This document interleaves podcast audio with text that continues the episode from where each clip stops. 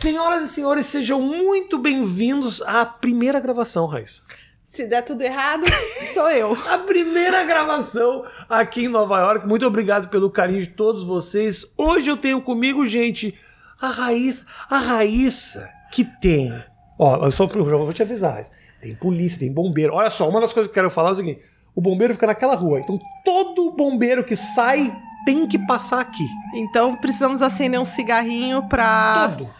Fazer um foguinho? Fazer é um foguinho. Fazer valer esse bombeiro fa- na esquina? Exatamente. Entendi. Então, se a gente quiser mandar os bombeiros embora, a gente toca. A gente tem gravação.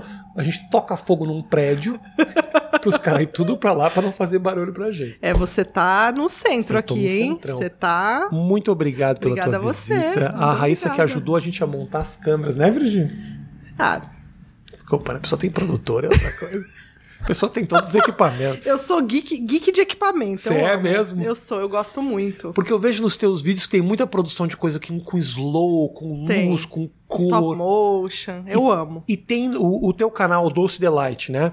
Ele tem uma, uma linguagem eh, de cor, assim, tipo, Tem. ele tem um tratamento muito foda as coisas que você faz. Ele, ele, ele, ele é um desdobramento da minha personalidade, eu acho. Hoje em dia eu enxergo bem. Antes não, né? Porque a gente tá em desenvolvimento, você fica, ah, não sei o que é, mas tá rolando isso. Ele é um desdobramento da minha personalidade. Eu acho que é, ele reflete. Minha casa é assim, não é só o programa, né? É bem, é bem pessoal, acho que os- as coisas que eu faço, tanto no YouTube quanto pra TV. Quando você fala a tua personalidade, o que, que é essa personalidade?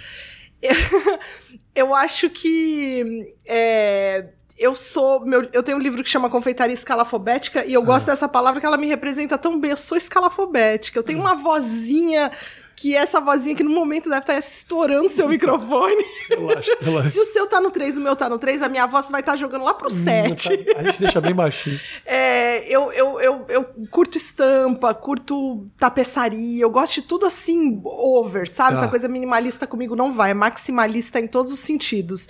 De amar demais, de se vestir colorida demais, de falar demais. de- E eu acho que o programa tem um pouco dessa densidade, ele é muito tudo, assim, né? Muito colorido, muito take, muito tal. Tem gente que não gosta, que assiste e fala, meu, você me sufoca. Eu falo, é sufoco. Ah. Meu filho agora aperta a cabecinha, sabe? Vai me amar, vai me beijar. Você é meu, fui eu te fiz. Eu tenho essa coisa assim, meio É. obsessiva, meio. E o tempo inteiro, Raíssa, eu tenho momentos Não. que te bate um. Porque assim, geralmente quando. Posso estar errado, mas quando a gente vai muito em cima, de vez em quando tem uns baixo, baixo mesmo, assim, ou não? Eu não. Então, eu tava esperando. A minha médica falou assim pra mim: Ó, você é muito assim. Então, essas personalidades eu vejo que costumam ter depressão pós-parto. Aí eu já.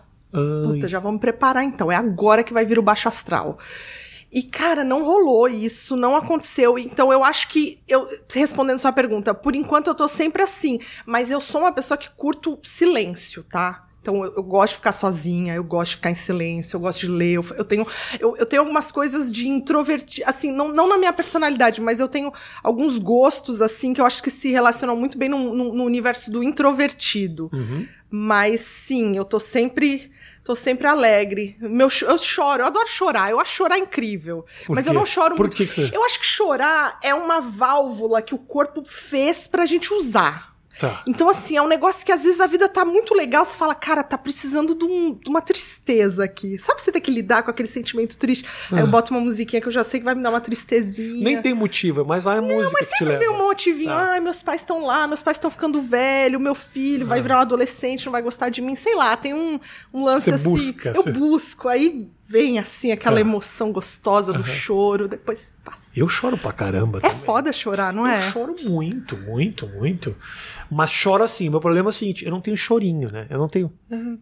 Ah, é? É, um... tipo. É, é tipo. Cachoeira. Vai no show. Eu, é, eu sobim. Mas Sabe? faz bem demais. Ah, eu choro. Acho que não, não tem o menor problema. E eu sinto isso também. Eu sou. Eu também sinto isso. Eu sou um cara feliz. Então, a- quando bate essa tristeza, não é uma tristeza, não, não chega a ser tristeza, é um momento, É um momento. de reflexão, é, né? É. Não, não é não que leva, não é que te Não, leva. mas vem numa intensidade da felicidade É. também, você não sente? É meio É que... isso, é, isso, vem muito, muito, muito. é. Agora, como é que era você, Raíssa, criança, assim? Como é que era? Cara, eu era uma criança muito da hora. Você era da. Eu era. Eu era. Eu acho que. Eu, eu, eu, Ah. eu, eu acho que eu, eu, eu perdi. Eu acho que a gente. A vida adulta é escrota demais, né? A vida adulta. A vida adulta acaba com a nossa. Ela, ela, ela, ela vai encaixotando a gente, né? Eu fico. Agora que eu tive filho, então eu te- sempre tive essa ideia de que quem tem filho encaixo- encaixota. Acabou. Entendi. Monotemático. Você vê que a gente tá aqui, não faz nem oito minutos e eu já falei dele três É, vezes é. vira uma coisa meio monotemática, você vira meio. Você começa a entender por que, que as pessoas falam as mesmas coisas em volta de maternidade e tal, porque realmente aquilo é a sua vida. E eu tenho muito medo disso. E eu era uma criança com. É, é, é, eu, eu era curiosa, assim, de um jeito muito amplo. Eu gostava muito de muitas coisas. E eu fazia, eu sempre fui uma maker, eu gosto de fazer as coisas com a minha mão. Então eu curtia artesanato, eu fazia as minhas roupas. Nenhuma roupa tava boa pra mim, eu tinha que fazer minhas roupas. Então eu costurava, fazia as minhas saias, fazia. Até sapato, sandália já fiz com EVA. uma sandália plataforma Com quantos fofíssima. anos isso, assim? Ah, novinha, uns 12, Aham. 11 anos. Mas assim, desde pequena, sempre fui uma criança que eu não, eu não consumia muita mídia, assim. Meus pais não assistiam muita TV, eu não tinha muito referência de TV na minha vida, eu era muito do fazer. Então, por exemplo, eu fazia escolinha, de, sei lá, aulinha de várias coisas, mas essa coisa de estar com a mão em, em objetos e estar com a mão em. No, no que- cozinhar sempre foi uma coisa presente na minha vida. Não sei, eu sou uma maker, assim, eu gosto do processo de fazer, sabe? Eu gosto, tipo, do filmar aqui. Eu gosto de estar com a mão na câmera. Eu Entendi. curto isso, sabe? Eu curto. E é louco, né? Porque você conseguiu então associar duas coisas. A comida, que é uma coisa que você fala que é de muito cedo, e a produção, que é, É. muito mão na massa mesmo. Demais. né? Mesmo tendo a tua produtora com gente trabalhando, acaba sendo a tua linguagem, é você, é você ali, né? Total. E o que mais me dá prazer nesse trabalho é, é fazer. Então, por exemplo, hoje, antes de eu vir pra cá, eu tava fazendo uma animação com a minha, com, com a minha parceira que faz animação comigo. E, cara, é, eu acho que a gente tá ali e ela precisar de uma coisa, e eu pegar uma massinha, e eu pegar uma panelinha, e eu fazer toda a escolha da direção de arte. Essa coisa de eu segurar as coisas, textura. Isso que me dá prazer. Essa coisa de, ai, tem empresa. Esses dias uma moça me chamou pra, pra um podcast empresarial e eu pensei e falei, cara, eu não sou empresária. Entendi. Assim, eu troco uma equipe de 50 Ah. pra trabalhar com 13 e ficar aqui a gente tra E trabalhinho você manual. ter mais controle também das Total. coisas. E eu sou controladora. Você sabe que eu. eu já, Freak, já sou. notei, já notei. Mas, mas eu acho que é isso aí. Quando você diminui a tua estrutura, você tem mais, você tem mais ação. Eu tava vendo uma entrevista do, do Steve Spielberg que ele fala assim: hoje em dia eu tenho tanta gente profissional e boa do meu lado que eu não faço mais nada. E às vezes é frustrante pra mim. Com então é certeza. bom, é bom quando eu tô fazendo um filme e dá uma puta merda que aí Entra o cara. ah, deu uma merda. É minha vez, é minha hora de resolver o problema. Porque tem tanta gente boa fazendo que eu já não tenho mais participação. E às vezes aquilo que você criou, você quer ter um pouco da tua mão também. Mesmo que as pessoas façam até melhor que você. Você fala, não, mas eu quero, eu quero. Ah, eu queria. É, é. Porque eu acho que essa relação que a gente tem com o afeto, é, é afeto isso, é afeto pelo trabalho, é afeto pelas peças.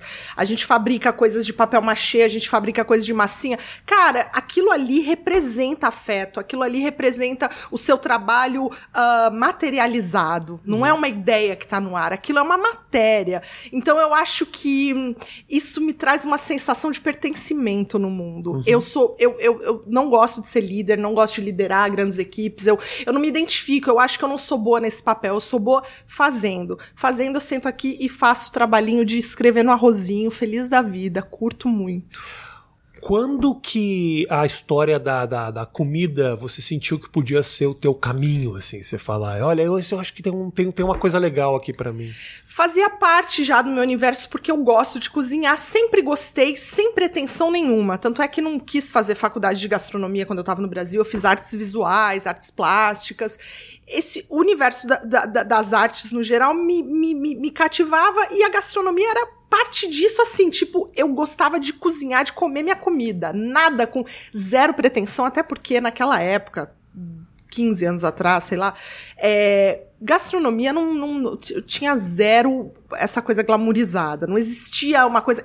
Cozinha ainda era tipo assim, ou era dona de casa, tá? Ou era Restaurantão. restaurantão sofrendo no, no- no- no- com a cabeça no tijolo, assim. tipo, não tinha nada desse- dessa coisa poética, lúdica que existe hoje em dia. Então nem considerei isso. Mas eu gostava de cozinhar, de comer minha comida, fazer arroz, fazer coisas muito básicas. E a minha mãe, tadinha da minha mãe, toda vez que eu falo Ah. isso, ela fica super chateada, mas é verdade. A minha mãe Fala é de um dessa jeito. fala- geração prepa- pra- aproveita que você tá Minha indo falar, fala de um jeito que ela não se chateia. carinhosa.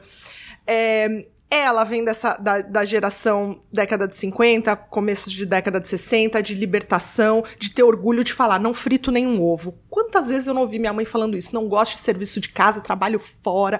Aquela, aquela coisa de, de- Ainda tava naquele período que a mulher tinha que se provar desse jeito, pra, pra mostrar que ela tinha controle, que ela era feminista e que ela era ainda era muito limitada as, possibilidades. Então a mulher tinha que se colocar dessa maneira. E a minha mãe era essa pessoa, e é até hoje, uma pessoa que trabalha e que dizia com todas as letras: não gosto de serviço doméstico, não cozinho, não é pra mim. Só que isso gerou uma frustração em mim, porque eu sempre gostei de comer bem. E lá em casa, as comidas eram muito assim voltadas pra essa linha ahm, natureba, mas um pouco sem técnica, assim, uma coisa meio Essa é a parte que também não gosta. Adivinho, adivinhei. assim, ela não gostava de cozinhar, mas ela queria que a gente comesse coisas saudáveis, ponto. É, A comida entrava na categoria saudável, não necessariamente gostosíssima, não, Não era necessariamente... diversão. Não. Entendi. Isso... E, e- e engraçado, apesar de eu ter convivido com isso a vida toda, eu sabia que dava pra comida ser muito melhor e eu queria buscar isso. Então, desde cedo eu fazia sobremesa. Por quê? Porque minha mãe não fazia sobremesa. Tá. Em casa não tinha sobremesa. Era tipo suco de beterraba com espinafre. Era uma onda bem. É, É, sim. não- Sim. Sem muita alegria, E né? faltava. É. Faltava esse, é, digamos, gostinho gostoso, né? É. Eu- quando você fala em beterraba, não me, não, não me brilha os olhos. Mas eu, eu não sei, as pessoas hoje em dia fazem grandes coisas com beterrabas. Eu faço até bolo com beterraba, Olha, mas fica gostoso. Não é a beterrabinha, tadinha. Eu usei ela como exemplo, mas é, é Mas se, entre nós, vai comparar um, um bolinho de beterraba. com um bolinho de fubá. Aí a beterraba vai perder, vai perder essa Vai. batalha. Não tem como. E aí eu vim desse universo, então eu queria meio que. Acho que por isso que eu comecei a, a entrar no, no mundo dos doces, porque era uma coisa que me faltava. Só que eu comecei a entrar de um jeito que meio que foi se profissionalizando, mas muito sem. assim, Eu não imaginava. Na faculdade eu comecei a vender uns biscoitos, eu virei a Miss Cookie. Ah, a Miss Cookie vendia biscoitos, brownies, umas coisas que Levava no Brasil caixinha, ainda assim, pra-. Isso, levava caixinha. O Vinícius trabalhava na MTV na época, aí ele levava a caixinha, a galera comprava os cookies, a galera fumava maconha pra caramba, então, tipo, acabava com os meus cookies sold out todo dia. É, E assim o negócio foi evoluindo. Só que o universo audiovisual já fazia muito parte da minha vida. Meu pai, ele é um documentarista, mas que não é profissionalmente, tá? Meu pai sempre documentou nossa vida, teve câmera. Eu tenho filmagem desde que eu nasci, assim tudo documentado de uma maneira muito bonita e muito sensível. E eu acho que isso também despertou em mim uma coisa para o mundo audiovisual. Então, um belo dia, morando em Nova York, eu me mudei faz 12 anos, estava aqui, falei, cara, eu amo filmar, eu amo cozinhar, eu vou começar a me filmar cozinhando. Isso, Rafa, 11 anos atrás, YouTube não era o que é hoje. 11 anos era. YouTube era 2000 e assim. Quanto? 2000 e... 2011. Não! 2008. Então antes, é mais que 12 anos. É, 2000 e- é, é 14 anos atrás. Não, 2008, 18, 19. Ca- Ah, é que a gente tá em 22, 2009. 2009. 2009. Cara, não, realmente. Caramba, então eu tô aqui tem 13, né? Você perdeu a conta. Você já é, É. daqui. Não, não, não, já- não exagera. Já, já, Aí eu juntei isso. E o YouTube era Ah. essa, essa, essa. Era uma ilha de, de, de, de vídeos de, sei lá, baleia fazendo cocô. Umas coisas. Não tinha. Gatinho faz. Isso, não É, tinha essa coisa tinha do muito- conteúdo, criador de conteúdo. Business, não era um. Não, Não, podia. é. imagina. Nem, nem- E, e- e comecei a brincar e, e a brincadeira foi, foi virando uma coisa mais séria. Isso, você lembra qual foi a tua. A tu, tua, tua primeira. Teu primeiro vídeo produzido? Claro que me lembro. Um vídeo maravilhoso, muito bem produzido. Que ainda tá no ar. Claro que está no ar. Você acha que eu vou Ah. tirar o meu, meu minha história que Aham. me envergonha? Claro. Eu fiz uma torta. é, eu, eu aparecia sempre de trás do balcão, porque eu, eu, eu quis fazer assim, surpreender. Então eu Entendi. aparecia de trás e falava, hi! E aí, E inglês. claro. Ah, o. Jair, você começou produzindo voltado pro público. Comecei, porque eu falei assim, Você gente. queria o AdSense dos caras. Não. Ah, hoje em dia, hoje em dia tem essa diferença, mas naquela época nem pensava nisso. Não, imagina, nem, a gente nem monetizava naquela época. Depois que inventaram a monetização, eu levei uns quatro anos para começar a habilitar meus, meus vídeos para monetizar. Eu nunca ganhei dinheiro no YouTube, imagina. Never, sim. Nunca. Ainda não hoje? Ainda não, assim. Porque tem muito, teu canal tem um, mi- minimamente. teu canal tem um- quase um milhão, tá fechando um milhão de... É, Mas é porque assim, eu já não produzo mais para o YouTube, eu acabo reciclando coisas da Tá. TV, então é uma coisa que eu não acho tão legal monetizar, porque acaba sendo projetos que eu fiz para outros lugares. Uhum. Mas, mas geralmente tem propaganda meus vídeos porque eu, eu continuo usando músicas comerciais. Não abro mão. Entendi, você quer usar Aí o dinheirinho vai lá pro, pro, pros. pro Dire Straits, pro, pro Rolling Stones. Pô, McCartney ganha de Merece. um dólar todo mês? Acho que ele merece. Merece.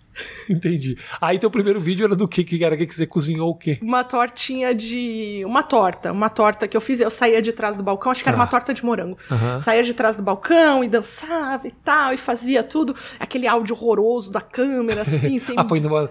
O que, que, que era uma câmera? Celular? Não, época nem tinha Não, não era. não Eu já tinha uma que. Eu, já, eu já sempre gostei muito de fotografia, então eu já fotografava. Eu usava uma que era aquela Canon T. T ah, era uma, uma bebezinha da Canon, que não É. chegava a ser uma 5D, Sim, era uma sim. T, eu acho. Tá. T3, T1, Isso, que, é que algo, algo antes assim. dessas assim. É.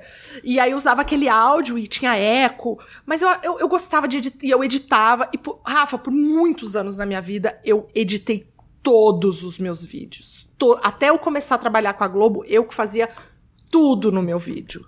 Tudo. Tá. E eu tinha um puta tesão de ficar editando. Eu lembro que um vídeo de Dia dos Namorados eu passei 48 horas editando e não dormi. Eu achei aquilo máximo. Cara, eu gosto muito disso e tal. E, e esses perrengues ajudam muito quando a gente cresce. Porque hoje, quando eu converso com o meu editor, eu sei exatamente o que eu quero. Eu falo para, eu pontuo assim, ó, a música é assim, com a pontuação aqui, o corte é na batida da batera aqui, porque eu fiz muito isso. O, o conhecimento do processo todo se dá na edição. É na edição. Inteiro. Eu hoje consigo fazer essas coisas todas assim porque eu fui editor antes de ser apresentador. Ah, Eu você era- foi Eu editor? era editor, era isso que eu fazia. Mas eu editava numa época, Raíssa, que era Cortando. era eram dois videocassetes, era uma máquina, né? Era uma, era uma estação que eram dois videocassetes, um você marcava entrada e saída, era uma outra coisa. Depois surgiu essa edição que a gente chamava na época de não linear, que é no computador, onde você joga as informações pro computador e o computador joga pra fita. Hoje em dia, imagina, fita. Mas na época era assim, você marcava entrada, saída, aí você apertava um botão errado, Puta. gravava por cima, Acabou. não tem Ctrl Z. Tua Chora. fita foi pro caralho, já Chora. era, acabou. Mas isso me deu absolutamente conhecimento de fazer produção. Na edição, não tenha dúvida. Agora, o É problema é repassar essas informações para outra pessoa, porque você sabe exatamente o que você quer. Você precisa de alguém que te entenda muito, né? É, mas assim, você vai desenvolvendo uma relação com essa pessoa que eu tenho, um editor maravilhoso que é o Bruno, que tipo, ele me entende, mas ainda assim tem muito vai e volta. E tudo bem. E eu falo, eu vou começar a trabalhar com uma, uma pessoa nova pra coisas de web, e aí eu já falei, mandei e-mail pra ele essa semana, coloquei no final. Eu sou um pouco chatola. Porque assim, tem muito vai e volta. Não é Tá. culpa da pessoa. Aham. Tipo, é, é- é- tá na sua cabeça, Sim. então tem que ter, tem que ter esse feedback e essas mudanças, porque se não tiver, nunca vai vai estar o que tá aqui, Sim. entendeu? E eu visualizo muito quando eu faço uma produção, quando eu tô desenvolvendo um roteiro, a edição já tá na minha cabeça e é uma loucura, assim. Tipo, eu filmo até pouquinho. Quando eu faço TV, as pessoas trabalham Ah. comigo falam, nossa, mas não, não tem que deixar mais um respiro? Não precisa, que eu já sei que o corte tá aqui. Não precisa desse respiro, porque já tá montadinho. Não quero nem aqui. dar o respiro, porque senão o editor vai fazer merda depois, né? Já corta até o começo da palavra, tira É isso, fora. isso. Agora você imagina pra esses caras que fazem roteiro de filme, por exemplo. O cara faz o roteiro e vai no cinema ver o que aconteceu. É um negócio Isso completamente. ia acabar comigo. Isso ia me destruir. O cara tem que ter um coração muito grande. Assim. Não, tem que ter um desapego. É, é. Não, não, não dá pra você amar muito o que você faz e fazer Imagina, isso. você não tem controle absolutamente nenhum do que vai ser feito. Nada. É a minha história. É. Às vezes é a história do tio dele. É, O é. cara escreve a história do tio Aham. dele, e aí chega na hora de ver e fala: Mas esse cara não tem nada a ver. É. Ai, É. Tipo, tem um detalhe na história que, sei lá, acontece uma tragédia o filme inteiro vira sobre aquela tragédia, Isso. né? Puxam pra aquilo. Ou é senão a- terrível. a, história que o tio dele morre, o cara achou melhor cortar. Não, não, porque é uma parte que não acrescentava na história. É. Tipo assim, meu tio que morreu. É. foda. Então eu entendo super esse Não, eu tenho muito controle. apego. É. Eu tenho muito apego. As coisas Mas acaba saindo com a tua personalidade mesmo. Sai, mas coitados meus eu editores. entendo, eu entendo isso. É. E o business, então, ah, ah, eu quero saber como é que foi essa trajetória toda, porque hoje você faz coisa pra caramba, tem coisa na televisão, coisa pra caramba na Globo, mas como que foi esse, esse crescimento? O pro- a produção foi feita inicialmente na internet Só. e dali te descobriram. Foi. YouTube, especificamente YouTube, YouTube. foi. O YouTube, pra mim, ele, ele, ele, ele colocava os vídeos na época em qualidade. Você subia em qualidade menor do que no Vimeo. Então eu fazia para o Vimeo. Só pra poder depois colocar no meu site. Então o vídeo era no Vimeo. E aí tinha essa outra plataforma chamada YouTube que eu Aham. falava: ah, tô pondo no Vimeo, eu vou botar vou ali botar também. ali também. Só que assim, a coisa flipou de um jeito que o YouTube virou esse universo fazendo milionários de 8 anos de idade. Uhum. É, mas foi no, no- na internet.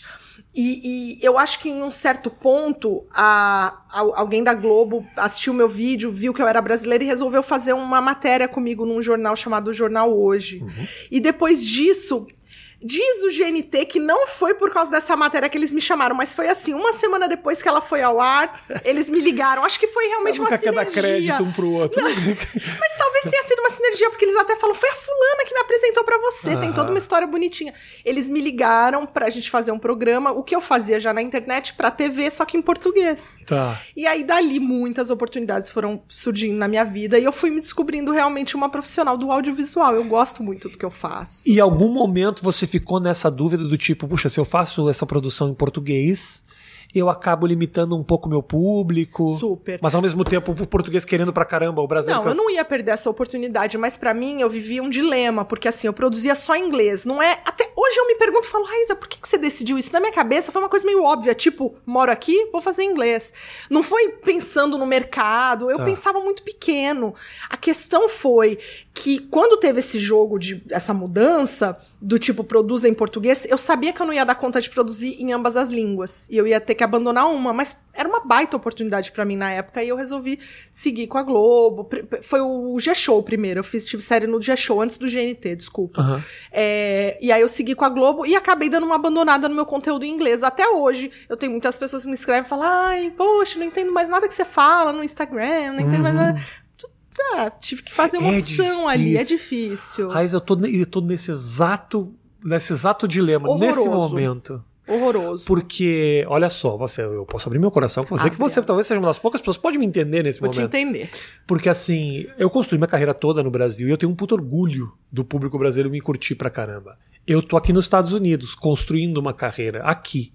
E eu tenho me dado muito bem aqui, sabe? Só que não tô ainda produzindo conteúdo. Eu tô fazendo palco. Eu queria, nos meus dois primeiros anos, ficar à vontade, fazer, escrever bastante coisa, me desenvolver enquanto comediante, pra depois falar, bom, vamos construir uma carreira agora, porque, infelizmente, os shows que eu faço não me trazem público. Eles são shows dos lugares. Ah, eu adorei o cara, mas assim, se ele me seguir hoje, esse cara não vai ver nada. Então não me segue, eu não tenho um público americano. Mas ao mesmo tempo eu fico com esse pé atrás sempre, tipo assim, puta, eu vou começar a fazer inglês agora? E aí o público vai, não vai entender. Aí eu posto um show, porque assim, é louco, né? Vamos supor que eu poste meu especial em inglês no YouTube. Eu legendo em português, automaticamente o americano não vai querer ver. Que ele vai falar legendado em português. Você não acha, Virginia? Não, acho que Negócio legendado, em legendado. português, acho que não, mas o americano não lê legenda. Se você legendar Não em lê. inglês, ele não vai ler. Não vai ler, não vai ler. A gente, É. a gente tá acostumado a assistir filme americano desde criança, filme Eles não europeu. fazem. Imagina Fazem. que eles vão ficar lendo legendia pra entender o que alguém fala. N- Nunca. O não som tá existe né, isso. amor? O som tá gravando direitinho, tá? Desculpa. Não ex- Eu tô. tô Até minha voz, Não, tá, Virgínia, tá, até tá minha super voz. Gravando. Tá gravando, amor? Tá gravando? Tá bom. tá É um dilema que até hoje eu não resolvi, assim, eu sou um pouco frustrada nesse campo, porque eu sinto que eu nunca agrado ninguém. Tipo, eu faço um projeto aqui para os Estados Unidos, eu falo, puta, esse projeto tá me trazendo muito público daqui, eu vou fazer então meus stories em inglês. Eu me sinto uma panaca fazendo stories em inglês. eu também. É tipo, eu me sinto uma idiota, tipo, Meu, não dá. Tipo, assim, tô muito velha já pra isso.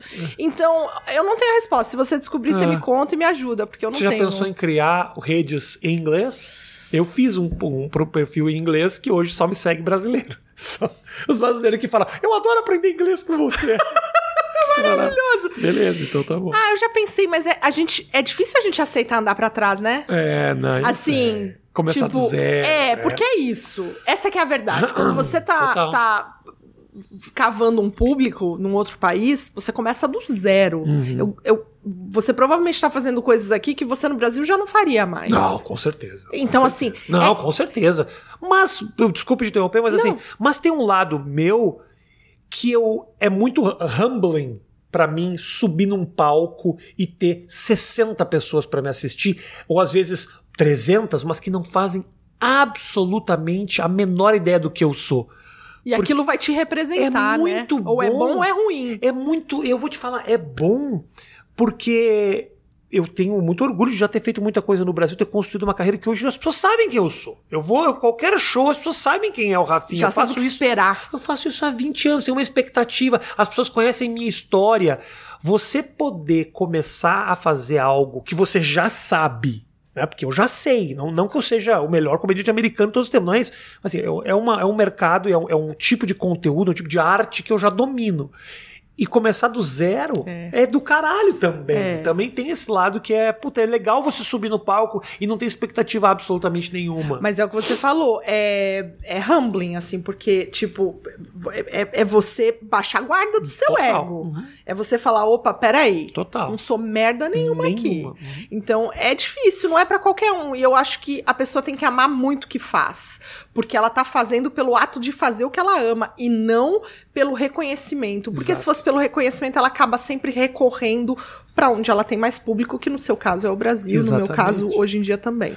Mas ao mesmo tempo tem que tomar um cuidado para, se você em algum momento fazer essa migração, para não abandonar a galera que, né? Mas, assim, as coisas vêm de um jeito que você não escolhe. Se você tá numa mega produção em português, os seus stories vão sair todos em Uhum, português, seus é. posts todos em português. Tem um tempo que eu pa- parei de colocar legenda, por exemplo, em inglês. Eu colocava sempre inglês e português, a vida Sim. toda. Até que teve um ponto que eu olhei meus, meus analytics, anal, é, os analytics, Aham. né? Falei, cara, não faz mais sentido eu ficar colocando legenda em inglês, porque meu público americano já, o, o brasileiro já sobressaiu tanto que Sim. não. Você tem que fazer essas escolhas, Escolha, né? assim, É. sabe? Não, não tem jeito. Agora, eu te dou toda a força. Eu acho que, cara, é isso. Eu acho demais É a gente difícil. começar num outro lugar. E eu me sinto assim, vai, eu, eu, eu, eu, eu comecei aqui, fui pro Brasil e, e agora tô voltando pra cá. Então, meio que é recomeçar também, sabe? Só que as coisas mudaram, né? Quando Assim, você fala que você volta para cá, você tá fazendo alguma coisa aqui? é, eu tô produzindo umas coisas pra cá agora. E, e assim, eu, eu, eu tenho um lado meu que penso, poxa, eu perdi aquele. aquela, aquela fatia daquele momento que o YouTube tava indo, assim, crescendo muito. Eu perdi, sabe o cavalo passa arriado uma vez? O Quando cavalo passou arriado. Ah, 2013, Uhum, 2014. Foi tá. um momento que dava pra eu ter dado um boom. Só que eu tava produzindo pro Brasil. Não me arrependo de nada. Tenho muito orgulho de tudo que eu fiz lá. Eu fiz conteúdo muito bacana, muito bem feito. Ó, meus cabelos brancos aqui. São tudo disso Tem daí. seis cabelo branco. Não, sem brincadeira. São tudo. disso- Porque assim, foi de corpo e alma que eu produzi. Mas ao mesmo tempo eu perdi esse momento de estar aqui e de. Mercado aqui é muito diferente. né? Claro. É um mercado muito mais rico. É um mercado que o, o turnaround de quando você produz e o, o retorno que você tem é muito mais rápido. Então eu acho que tem esse lado que, que eu acho que eu perdi um pouco o timing aí. Como é que é para você ter. eh, como é que é ter uma família nos Estados Unidos? Cara, a Em minha, Nova a York? minha família, tirando meus pais, claro que estão no Brasil, em Nova York, minha família até cinco meses atrás era só eu e meu marido, né? Aham. A gente tá juntos há 18 anos. Ele também gosta de morar nos Estados Unidos. Ele tal. gosta de morar. Não, ele não quer envelhecer aqui, mas meio que tá, tá ok. Tá Ah. Meio aqui. que tá envelhecendo. Tá, tá. tá. Não quer envelhecer, mas, ó, querido, o Já passou dos 40. envelhecer é o tempo passar e o tempo está passando. É, eu acho que ele não, ele não quer ter, ele não quer envelhecer mais Tá. aqui. Não, mas também não tá pronto pra pra sair daqui. A gente pensa em, ah, onde vamos aposentar, assim. Eu quero estar num lugar talvez praiano, um lugar mais calmo. Então, mas a minha família, então, até então era Ah. só eu e meu marido. Faz cinco meses que agora eu tenho um filhinho de cinco Isso. meses. Então agora essa família, é muito louco pensar que meu filho é americano. Você é mãe. Já pensou nisso? Não. Você é mãe. Eu penso, ni- me dá uns cliques, eu tô aqui, É do nada eu falo, cara, tem um bebezinho me esperando mãe. em casa. Lembra tua mãe que era mãe? Você é mãe agora. É. Eu vejo minhas fotos assim, eu falo, cara, que cara de mãe. Porque tem um lance, tem um lance muito louco, que antes É. eu ficava meio, nossa, eu tô com cara de mãe. Uma vez eu postei um negócio desse, Ah. aí uma pessoa falou, e que cara a mãe tem? e eu achei foda, eu falei, isso mesmo, o que, que eu tô querendo dizer? Mas sabe o que, que é? Ah. Quando você é mãe. Você sai meio acabada nas fotos, mas não é porque você está acabada. É. Também tá, mas não é por isso. É porque você não se importa mais. É uma loucura. Dá um clique assim que você fala: Meu, eu me fotografo com meu filho, eu tô podre. Eu olho e falo. Foda-se. Essa foto é foda, porque tem meu filho. Então É. tem esse lance do que você quer mostrar. Tá. Mas você falando da família aqui, Ah. desculpa, falo muito, né? Fala, mas, Tô- porra, maravilhoso. Tô destruindo aqui o nosso. Nós estamos. Não, não, não, não, não, não. É você falar, eu é que me meto demais. Ahn, eu, eu ter, ter uma família aqui, pra mim, não é tão estranho quanto pensar que meu filho é americano. Isso é uma loucura. Tá. Meu filho é ame... Gente, é assim. É- é- não tem nenhuma geração minha que eu. Eu e Vinícius somos a primeira geração de brasileiros a estarem aqui. Aham. E pensar que meu filho nasceu no. De frente pro Central Park, eu falo. Cara, passaportinho azulzinho. É. É meio esquisito, sabe? É uma coisa que não correlaciona com a minha vida. Mas foi uma escolha? Suburbão. Foi uma escolha ou não? Não, tava aqui. Primeiro que meu filho veio de uma maneira assim mágica. O universo me mandou Como esse assim? bebê. Até hoje eu e o Vinícius estamos assim. Quando foi mesmo que esse filho foi feito? Ah, você não sabe? Significa Não que tá ativo. Não sabemos Senão- exatamente quando foi feito esse filho e Ah. foi bem sem querer, né? Então, é, então bem não sem foi- querer, tipo assim, vocês transaram pra isso acontecer. Então não foi tão sem A querer gente, não, assim. a gente não se lembra, então a gente fica, transamos mesmo? Ou foi assim uma coisa meio divina? Vamos fazer um DNA. Esse bebê. Foi, foi depositado. Meu filho nasceu meio ruivo, assim, não sei, o cabelinho claro. Aí minha médica olhou e falou assim: ele é ruivo, hein? Aí eu falei, não pode ser. não pode ser. Não me diga isso. Não vai me falar. Pinta o cabelo dessa criança pra não dar problema em casa. Então foi assim, é. É que eu acho que a cultura Rolou. americana é muito diferente da nossa, né? Não sei se você saca isso, assim. Cara, assim, eu fico muito pensando sobre a possibilidade do meu filho, né? O meu sonho, meu sonho de vida, né? Era, primeiro, que a minha mulher adorasse Nova York, esse é o meu sonho. Deu super certo. O suau, esse começou bem. E se eu pudesse. Virginia ama. Às vezes, e, eu não, e, e é foda, porque eu falo isso ao mesmo tempo eu não quero pressionar. Ela tem todo o direito do mundo de não gostar de Nova York, tá tudo certo. Mas assim, ela outro dia ela perguntou, mas o que você queria? Fala o que, que você. Qual era o plano ideal pra você? Bom, plano ideal pra mim, obviamente, acho que pra todo brasileiro é tipo assim, trazer todos os brasileiros que eu gosto pra cá, né? E os, tra- os trabalhos que eu faço lá eu poder realizar aqui. Mas eu gostaria muito que o meu filho e minha ex-mulher viessem morar aqui. Eu adoraria, porque eu me dou muito bem com ela, ela é muito amiga da Virgínia, a gente se dá muito bem. E eu trazer só meu filho não dá, porque seria absurdo, porque a minha ex-mulher tá lá, É, e eu super entendo. Família, né? Ele, e ele montou uma estruturinha dele lá e tudo mais. Ah, mas meu sonho era esse. Então, eu não, eu não, eu não sei se a, a infância é muito diferente. Eu acho que vai muito da personalidade da própria criança. A, a personalidade, da, da personalidade da criança acho que se desenvolve muito dentro de casa. Você é uma pessoa muito comunicativa, você é uma pessoa falante. É possível que o teu filho também seja assim. Ele precisa ser um pouco assim para ter amigos nos Estados Unidos. Porque aqui nos Estados Unidos, provavelmente, se não é uma criança comunicativa que fica num canto, meu querido, fica aí. Ou sofre bullying, É. daqui a pouco começa a ter crises e tudo mais. Se não é uma pessoa muito comunicativa, porque americano não vem querer fazer amizade com você. Eu tô fazendo comédia há tanto tempo. Quantos amigos na comédia eu tenho? Cinco, desde que eu cheguei aqui há três, quatro anos atrás. É. difícil. O americano é um povo mais fechado. Não é tão fácil de se relacionar como a gente, assim. É, de- de- desenvolver é, como é que se chama? Traquejo? Intimidade, Não. intimidade. É complicado. É, é difícil. Intimidade. Eu não sei como seria. Eu não sei como seria você ter uma criança de 11 anos aqui. Eu realmente não sei. Eu acho que é um- uma idade cruel. É uma idade que. que primeiro que as telas estão fazendo da Ah. infância é uma coisa que eu pessoalmente ainda não compreendo. Mas ao Assim, mesmo tempo, Raíssa, eu clico um botão e meu filho tá aqui. É um negócio Essa é a impressionante. parte mais É bacana, né? impressionante, mas realmente a criançada tá tipo. É É difícil competir. videogame, é. Então, eu não sei como seria essa introdução, né, de uma criança aqui nesse universo. Eu, eu fico olhando e falo, gente, as crianças brincam, elas vão pro museu, porque assim, eu fico pensando, eu com 11 anos de Ah. idade, eu já tinha tantos interesses, assim, artísticos.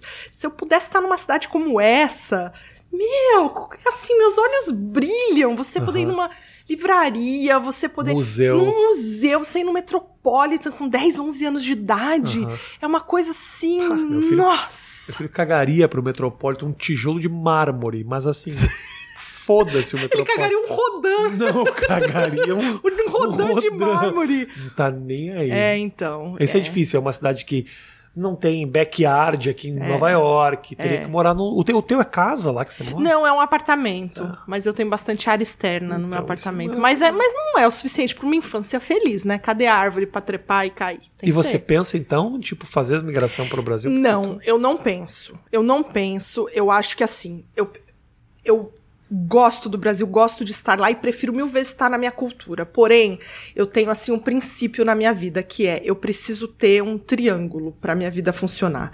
Primeiro, eu preciso ter segurança. É a base desse triângulo, assim. Aham. Eu preciso disso, porque sem isso, para mim, nada mais faz sentido. Eu não me sinto. é, é, eu acho que o Brasil é um país que é muito perigoso ainda. Demais. E, e- e eu não sei se é porque a gente mora aqui, quando a gente volta, a gente se sente mais inseguro ainda. É educação. Eu acho que você ser obrigado a colocar seu filho numa escola elitizada, só com gente de dinheiro para o seu filho ter uma educação decente, eu acho isso É, triste. patético. né? Eu acho patético. Assim, claro que se eu tivesse lá, eu ia querer que ele tivesse o melhor de tudo, mas assim, eu acho exatamente isso que você falou, patético. A gente tem que fazer uma bolha minúscula para o nosso filho ter aquela convivência só com os amiguinhos que são todos da mesma classe so- social, que são todos do mesmo mundinho ali. Acho isso aqui não, aqui as crianças vão para uma escola pública e nessa escola pública tem todos os tipos de criança. Eu acho que isso enriquece demais a vida de uma criança. E terceiro, eu acho que você tem que ter uma estrutura que te permita viver bem, né? Que te permita trabalhar de um jeito honesto, que você consiga é, é, thrive, né? Assim, tipo, crescer. E, e- eu acho que essa coisa. Se, se você me perguntasse uma coisa que faz com que eu não queira voltar para o Brasil, certamente é a segurança, porque eu acho que ela afeta todas as outras pontas da- do meu triângulo, assim. Imagina, imagino que tem um filho lá. É, eu, Vinícius, esses dias, Vinícius é do Rio de Janeiro. Ele falou: Ah, imagina a gente no Rio. Eu falo, Vinícius, eu não ia dormir à noite. Eu Com que- meu filho saindo à noite. No, no Rio de Janeiro, São Paulo. Eu sou de São Paulo também. Assim, eu, eu cresci. eu- eu- eu- minha adolescência toda foi no Rio. Eu sei do que eu tô falando. Assim, imagina que loucura eu ficar pensando que meu filho tá numa noitada lá na Barra Funda que eu ia, ou numa noitada lá no. tendo que atravessar túnel no Rio de Janeiro. Você tá louco. Eu, eu entendo você pensar assim, mas é muito de quem tá morando aqui, assim, É, pra né? caralho. É, porque lá, obviamente, a gente se habitua e, e, e a vida não é tão absurda como a gente fantasia. Eu, de vez em quando, entro numas total, assim, ah, lá, a respeito da segurança do meu filho, minha, assim. Eu já fui assaltado à mão armada no Brasil umas 5, 6 vezes. Então, mas já. a, a gente acha isso normal. É, é você vê que normal. você tá falando com Não, naturalidade. sim, não, cal- Você no terceiro o cara chegava lugares- com a arma e eu falava, Então. porra, de novo, irmão. Porra, Mas, o Rafa, é não, isso. A gente trata com naturalidade É. o que é uma coisa animal. É animal. Você chega pra qualquer coisa, não, qualquer pessoa, não somente aqui, de outros países, e fala: Ah, eu fui assaltada à mão armada cinco, seis vezes. É. Tranquilo. Não é tranquilo. Não é tranquilo você andar com medo de, de olhar seu celular no mapa, É. com medo Ah, de alguém cortar sua mão fora. Ah, não, aqui nós estamos eu e a Virgínia de madrugada andando, os dois iPhone aqui. Não, tinha outro dia, outro dia eu Isso é foda. É muito de quem não tá habituado, né? Mas quando eu cheguei aqui, Los Angeles eu me lembro, eu tava num beco. Uma raiza num beco bosta. Eu tava assim, eu sou um cara grande pra caralho. capuz, sabe? Tatuagem do- touca, do mal. Tatuagem do mal. Duas meninas bebendo vinho na minha direção, assim, vindo na minha direção. Não se deram o trabalho de atravessar pro outro lado da rua. Eu pensei, Imagina. eu tinha que assaltar essas meninas só pra ensinar pra elas como é que o mundo funciona. Entendeu? Querida, É, é, foda. assim, ó. No Brasil é assim, porque, tipo. Isso pô, porque Estados Unidos não é dos países mais seguros. Mas tá? assim, era Los Angeles num beco. É. E eu falei, porra, ela tá, ela tá muito confiante de que nada vai acontecer. No Mas, Brasil, Rafa- eu já teria. eu- eu- provavelmente as pessoas teriam me olhado e, e- mas corrido, nem É. trocado de lado da rua. Mas a gente não entende o peso que o medo da segurança tem no nosso dia a dia, e na nossa vida. É um peso. Que as a gente tá tão acostumado a andar olhando pra trás. A gente. E assim, eu não gosto de viver em bolha. Então, em São Paulo, até hoje, se eu vou pra São Paulo, eu pego metrô. Eu gosto de pegar metrô. Não tem essa pra mim do tipo, ai, mas peraí, eu só fico ali. Ai, São Paulo é ótimo, porque eu fico ali no Ah. circuito Pinheiros, Vila Madalena. Meu amigo, vai pro subúrbio. Porque eu vou pro subúrbio. Vai viver, né? Vai viver, vai pra periferia. Porque eu vou pra periferia. Tipo, não é, essa não é a vida real. E vida real não é Pinheiros, Vila Madalena e nem Ipanema. Adoro. E se eu fosse pra lá, com certeza iria querer morar nesses lugares. Mas a vida não se resume a isso. Então, esse peso do tipo, eu querer subir do metrô do, do, do bairro dos meus pais e, e, tipo, ter que ficar olhando pra trás. E, tipo, você não sabe se você é mulher, se vai ser estuprada. vai- É um peso, Rafa, que assim, só isso sozinho, pra mim, vale morar fora. Entendi. É uma liberdade de eu, de eu me sentir segura, mesmo não estando. no- isso daqui não é Dinamarca. Isso daqui não é Sim, Suécia, mas entendo. ainda assim. Imagina, Mas Nova tem York. um lado, Raíssa, tem um lado. Eu, eu, eu concordo com você. ah, acho que é super válido. Mas tem um lado das relações que ele é complicado pro brasileiro aqui, sabe? Eu vejo muita gente que vem pra cá e fala. Porra, o cara, três meses depois, fala: Puta, que saudade de bater na casa de um amigo meu e ele abrir a porta e a gente ficar a tarde inteira junto, trocando uma ideia. Aqui, a Virgínia mar- liga pra uma amiga e fala assim: Vamos marcar da gente se encontrar. Que tal no dia 17 de Não, abril? aqui pra eu ligar pra um amigo. Ai, desculpa. 17 de abril, Não, pra cara. eu ligar pra um amigo aqui, eu tenho que mandar um text message e perguntar: posso te ligar? É, é tido como um. Assim, sem brincadeira. Eu acho que eu nunca peguei no telefone assim, simplesmente liguei. Você Ligou. perguntar, posso te ligar? E a pessoa já fala, puta, o que, que ela não pode falar por texto? Será Tem ela que foi ligar? sequestrada? Tem que ligar essa chatola? Eu ligo, aí eu ligo, mas é. Entendeu? É. A longo prazo, isso pra quem tá acostumado ao churrascão, ao pagodão, É. tá junto com a galera, é foda. Por isso que quando você fala assim, porra, eu sou a primeira geração, o meu filho é a segunda geração, tipo, é, e, e é muito incomum a gente ter nos Estados Unidos terceira geração de brasileiro. Não tem, por quê? O cara vem, o cara sabe que é. um lugar seguro, um lugar onde o cara vai ganhar uma grana que ele não teria condições de ganhar no Brasil, pega e volta pra lá, porque fala, meu irmão, porra, eu, eu, eu, eu sou. Eu sou seguro, eu sou rico nos Estados Unidos, mas eu não sou completo. É. Falta amor. E eu falta noto, amor. eu noto muito isso mais quando as pessoas vão envelhecendo. Eu noto que elas sempre querem voltar pras raízes. Então, assim, eu conheço gente aqui que morou aqui 30 anos, aposentou, comprou uma casinha em Minas e voltou. Não, eu quero estar lá. A gente tem essa coisa de resgatar. A gente vai ficando mais saudosista com o tempo. Então, acho que quanto mais velho a gente fica, mais a gente quer resgatar as raízes. Por isso que eu acho que as pessoas sempre voltam. Mas eu vou te trazer um outro ponto. Porque sempre que eu converso com brasileiros sobre essa coisa da, da- do nosso Do jeito de ser. do nosso jeito de ser alegre, gostoso, eu trago sempre um contraponto que é o seguinte: é verdade.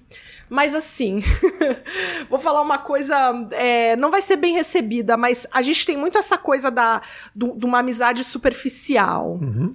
Mas no fundo, muitas vezes a gente, é, nas nossas pequenas ações do dia a dia, a gente está enfiando as costas na faca da nossa sociedade. As, as facas na. Está enfiando a faca nas costas da nossa sociedade. Então, assim, ah. eu sou muito brother, eu sou camarada, eu faço churrasco, te chamo. Mas você é tetraplégico. Se eu vir uma vaguinha ali que eu posso parar, aí eu vou parar, porque, puta, eu tinha que resolver isso no banco. Isso, pra mim, é assim, é uma amizade legal, Isso vai ser- gostosinha. Isso não vai ser mal recebido, porque todo mundo sabe que é assim. Mas, o Rafa, o que eu tô tentando falar é que, assim, é, é- é nessa superficialidade que as relações brasileiras são gostosas. Mas, nas profundezas, a gente, tá, a gente destrói um ao outro. A gente é capaz de pular a fila do velhinho, se fingem de velho, a gente é capaz de. Então, assim, e, e- e essa amizade? Não, aqui, Fingindo de aqui velho. eu tô grávida sempre, posso estar grávida sempre, porque eu tenho pancinha. Então, tipo assim, e- e- essa, isso é mais difícil acontecer aqui. Então, Ah. eu me sinto amizade desse jeito que você descreve, eu Ah. sinto saudade, mas eu me sinto muito respeitada quando eu sei que a minha estrutura de amizade aqui É. respeita a sociedade como um todo. A Virginia tem uma teoria muito boa com disso, né, amor? Sobre as amizades superficiais. Por exemplo, muito da diferença de Los Angeles pra Nova York. Fala pra Raíssa aí que você. Aquele negócio que você fala, tipo assim, porra, é fake, fala que. Não, Ah, Vem cá, vem cá, vem cá. Ela fala que é o seguinte, que tem uma diferença muito grande. Los Angeles é um pouco essa coisa, as amizades são mais falsas, é um pouquinho É. mais, mais superficial. Oi, gente, tudo bom? Não, é porque assim, as pessoas aqui em Nova York falam assim: ah, não, porque em Nova York we're real. Nós somos reais. Então eu prefiro muito mais ter amizade aqui em Nova York porque as pessoas são reais do que em Los Angeles, porque em Los Angeles é fake. É falso, as pessoas vão te tratar bem, mas não é verdadeiro, não é genuíno. Aham. Vão te dar, vão te atender com um sorriso. A garçonete vai estar sorridente, É. mas na É. verdade, tipo, hi, how are you? Ela tá querendo, É. na verdade, É é, que de repente você é um Só que- produtor de cinema, ela tá querendo alguma oportunidade. É tudo meio É. que. É um, é um high, mas um É um high tipo. network. Você É um tá network. É. Mas eu prefiro muito mais ser tratada com Hi, how are you? falso, do Falso que. Ai, do que um What do you want? O que, que você quer? Virgínia, É. estamos nos dois opostos do espectro. Eu adoro ser maltratada. Ah, não. Não. Eu- Sabe por eu quê? prefiro, eu Eu prefiro. Eu fico. Eu, eu, Eu entendo ela, mas Eu- sim, isso, eu entendo eu ela. chego com a. Me, eu dou a chance igual pra cada pessoa. Eu sempre vou ser gente boa da primeira. First time meeting, sabe? Primeira vez que eu vou encontrar com alguém, eu vou, eu vou ser gente boa. Só que quando eu recebo uma patada, aí eu já respondo com patada. É, Hoje você em já dia fica na eu sou defensiva. Assim, o Rafa fica do lado, assim, só, de- Esperando só se alguém vai deixando, levantar uma mão. Deixando eu receber patada e vendo eu. Não, se alguém levantar uma mão, eu entro. Senão eu deixo. Eu deixo. Cara, eu, eu vou te falar, assim, é, é gostoso você ser bem tratado, mas. Essa, eu, eu, ó, eu juro que eu entendo exatamente o que você falou, Virgínia. É, é, mas, mas, assim, pra mim, você ser maltratado é a pessoa. É aquela pessoa, ela tá. Ela tá é, é, representando pra você. é, a vida dela. A vida dela tá uma merda. Cara, sem brincadeira, eu entro num lugar, tipo, sei lá, uma rede de fast food aqui, que eu sei que no Brasil é, é, o jovem come, acha o máximo, e aqui é assim, comida de, sei lá, mendigão, é um negócio. Meu, as pessoas ganham muito mal nessas redes de fast food. Muito mal, quem trabalha. Você entra. Pô, você quer receber um sorriso? A pessoa que tá ganhando, sei lá, 11 dólares a hora Não lá. mente pra aqui, mim. é pra- Se você sorrir, você fala, ah, desculpa, não, não, mente pra mim. desco- é verdade. Você não é feliz. Mas essa pessoa tem o direito de me maltratar. E te digo mais, eu tenho o dever de aceitar ser maltratada. Eu juro pra você, olha, eu sou muito maltratada por É. hostess de restaurante aqui. Porque assim, os restaurantes que você quer ir, assim, três horas de espera. Ah. Galera, só falta cuspir na sua cara e falar: "Ah, você veio aqui sem reserva, amiguinhas, tá achando o quê? E, cara, eu, eu, eu fui uma vez com uma grande amiga de infância, várias vezes nesse restaurante que eles me faziam esperar três horas. Eu esperava feliz, ia tomar uma cerveja, depois voltava. Minha amiga olhou pra mim e falou: Você não cansa de se humilhar, não, pra essa mulher? Eu falo: Não canso nunca! Porque, assim, cara, o trabalho dela, ok, não é desse um trabalho merda, mas assim, tipo, é, é- é a realidade do local. Quem sou eu pra achar que eu não tenho que esperar? Eu tenho que esperar, eu vou esperar. E assim, ela vai me tratar como ela acha que tem que me tratar, eu vou tratar ela como eu acho que eu Mas tenho que você tratar dá uma ela. destratada também ou não? Cara, muito Você sorri, difícil. você sorri. Não, muito difícil. Eu sou. Eu, eu, eu, eu, eu, eu gosto de. Entreter essas pessoas, eu gosto de ser feliz, de tentar trazer um. Sabe? Porque assim, eu acho que a vida delas realmente é dura. Meu, você ficar de pé num restaurante, tendo que ficar sorrindo pras pessoas toda hora, a mesma coisa, a mesma- leva na mesa, deve ser um porre. Eu me coloco nessa situação e falo, cara, isso é uma merda. Então eu tenho que trazer um. Sei lá, eu ando, por exemplo, às vezes com moedinha de chocolate no bolso. Aí eu vou dar o troco lá pro moço do caixa, eu dou uma moedinha de chocolate pra ele. Aí ele. "Ah", e começa a rir, o cara pode estar mal-humoradão como for. Ele dá um sorrisinho, porque ele acha tão bonitinho. Seu approach com a vida é muito legal. Ele acha bonitinho, então eu gosto É. de, de. Enfim, é, então eu aceito ser maltratada tranquilamente, mas é. É naturalizar. Tem que naturalizar um pouco de saber que é assim. A pronto. dor, o sofrimento. É assim. É isso. É assim. A vida o é cara, uma merda. O cara tá, tá expressando o que ele tá sentindo. Isso. E tem uma, uma coisa real por trás disso que eu acho muito legal, que é o lado bacana de- dessa, dessa cidade. Me fala o seguinte, Raíssa, qual que é teu plano? Existe um plano para tuas produções, para tua vida? Você fala assim, tipo, 10 anos para frente, você pensa nisso, você vai fazendo. Não consigo, não sou essa pessoa. Não, não sei, assim, eu consigo pensar a curto prazo, o que eu quero atingir, dali eu vou levando. Mas eu não consigo ter um grande plano, porque eu acho que é, a vida é uma incerteza muito grande, né? E, e- e essas coisas geram muitas frustrações porque a gente coloca muita, é, é, muita expectativa. Eu acho que um dos motivos da maternidade ter me surpreendido pro bem é que eu tinha uma expectativa, ó, abaixo do chão aqui. Ah. Eu tô lá no basement de expectativa. Aí o negócio veio, eu falei, cara, é bem mais legal do que eu achei que fosse ser, que legal. Então eu tento manter a minha expectativa bem baixinha. E, e- e eu acho que quando a gente faz plano assim muito a longo prazo, os planos são meio grandões, fortes, gordinhos.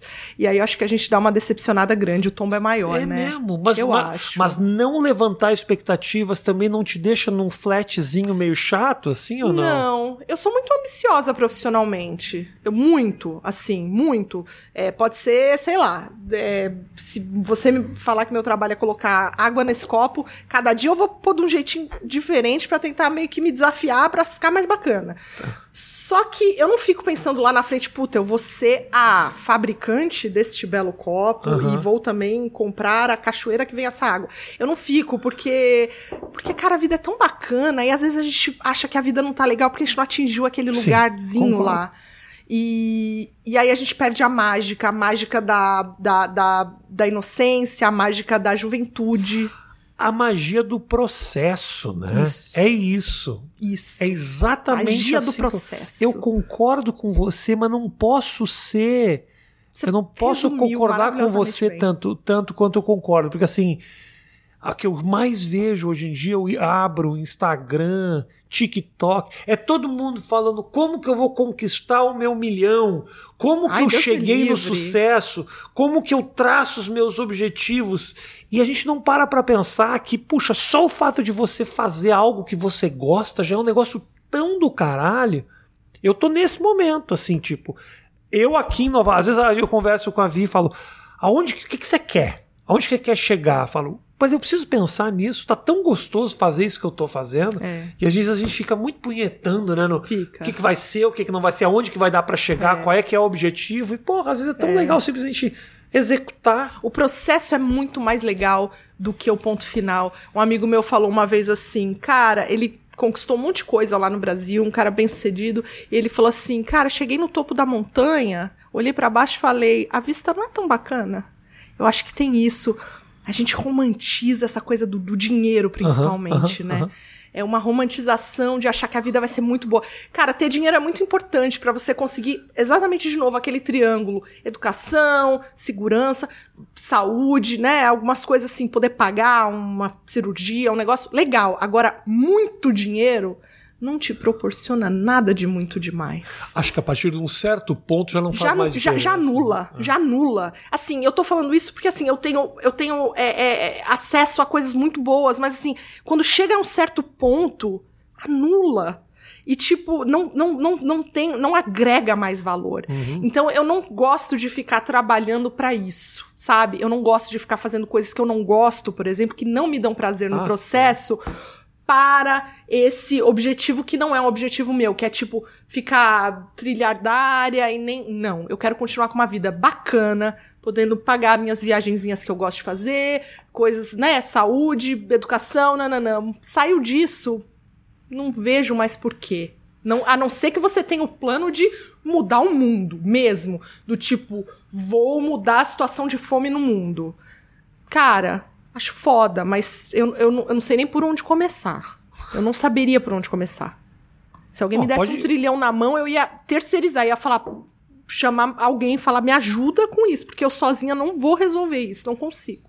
O fato de você não crescer muito, que você estava falando de manter pequeno e poder ter mais controle, é, te dá essa liberdade também, né? Você fala, olha, eu faço, eu executo, mas também assim, se eu começo a abrir as asas e a minha produtora e eu contrato gente, não sei o quê. Daqui a pouco, quando você vê, você tá preocupado com o Você virou salário. empresário. É, é, Deus me livre. é.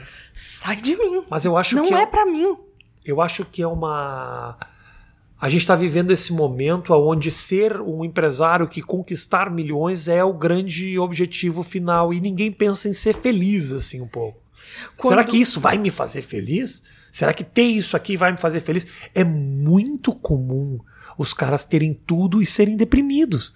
Porque É um clichê que é tão real, é né? muito real. É muito real. Porque você não pensou no porquê você quer chegar. Às vezes você tá querendo conquistar, nem é pra você, é pra mostrar pros outros. Aí você fala, bom, aí não... Ah, mas essa coisa de conquista é sempre essa troca, né? Assim, acho que em todos os níveis, até o nosso, que não seja conquistar isso, mas que seja conquistar um certo respeito ah, profissional, também, de certa forma, é uma troca de, de admiração do outro. A gente, como ser humano, precisa dessa aprovação. Não Ah, adianta mas a não- gente. Mas não é só isso. Não é só isso, mas faz parte do processo, vai. Eu não sei, eu sou tão desrespeitado todo dia. eu acho Eu tô falando que sou pisada pela hostess do restaurante, Eu pelo homem do fast food, cuspido na minha cara. Raíssa, eu, eu fiquei muito feliz que você veio aqui. Muito obrigada, eu também. Você é a primeira gravação, obrigado por me ajudar a setar as câmeras. E eu espero que tudo dê certo pra você, cara. Pra que você você também. seja muito, muito, muito feliz. Bom, você já é feliz pra Você caramba. também, mas tem os nossos momentos de choro. Tem! Né? Que bom. Mas a gente escolhe eles. Isso. Entendeu? Tipo, eu quero chorar. Eu quero deixar essa emoção me tocar. né? O Rick Gervais fala, gente, essa geração que quando tá tristinho já pega o telefone pra ver uma coisa legal. Não. Não, deixa vir, Deixa deixa, vir, deixa pegar, emocionar. deixa a lágrima cair. Qual foi a última vez que você chorou? Só pra gente acabar. A última vez que eu chorei, possivelmente de desespero, Ok. quando meu filho tinha uns dois meses de idade e um dia específico ele queria mamar o dia todo, eu amamento ainda, e ele queria mamar o dia todo, e eu falei, meu Deus, eu preciso fazer cocô e eu não consigo fazer cocô, assim, é uma coisa louca, é louco. Então você chorou porque você não conseguiria cagar. Não tava conseguindo cagar. é, exatamente. Entendi. Gente, muito obrigado. Obrigado, viu? Obrigado. você. Foi ótimo te receber. Obrigado, gente, pelo carinho de todos vocês. Faz o seguinte, eu vou deixar o link do canal no YouTube da Raíza aqui embaixo para você se inscrever. Você que não conhece o trabalho, mas gostou do papo, vai lá que tem vídeo muito bacana. Você vai aprender a fazer um, bo- um bom bolo de fubá. Tem bolo de fubá? Pior que nem tem, falei do bolo de Você não vai aprender a fazer um bolo de fubá. coisas Vai aprender aí. outras coisas. Beijo, valeu, tchau.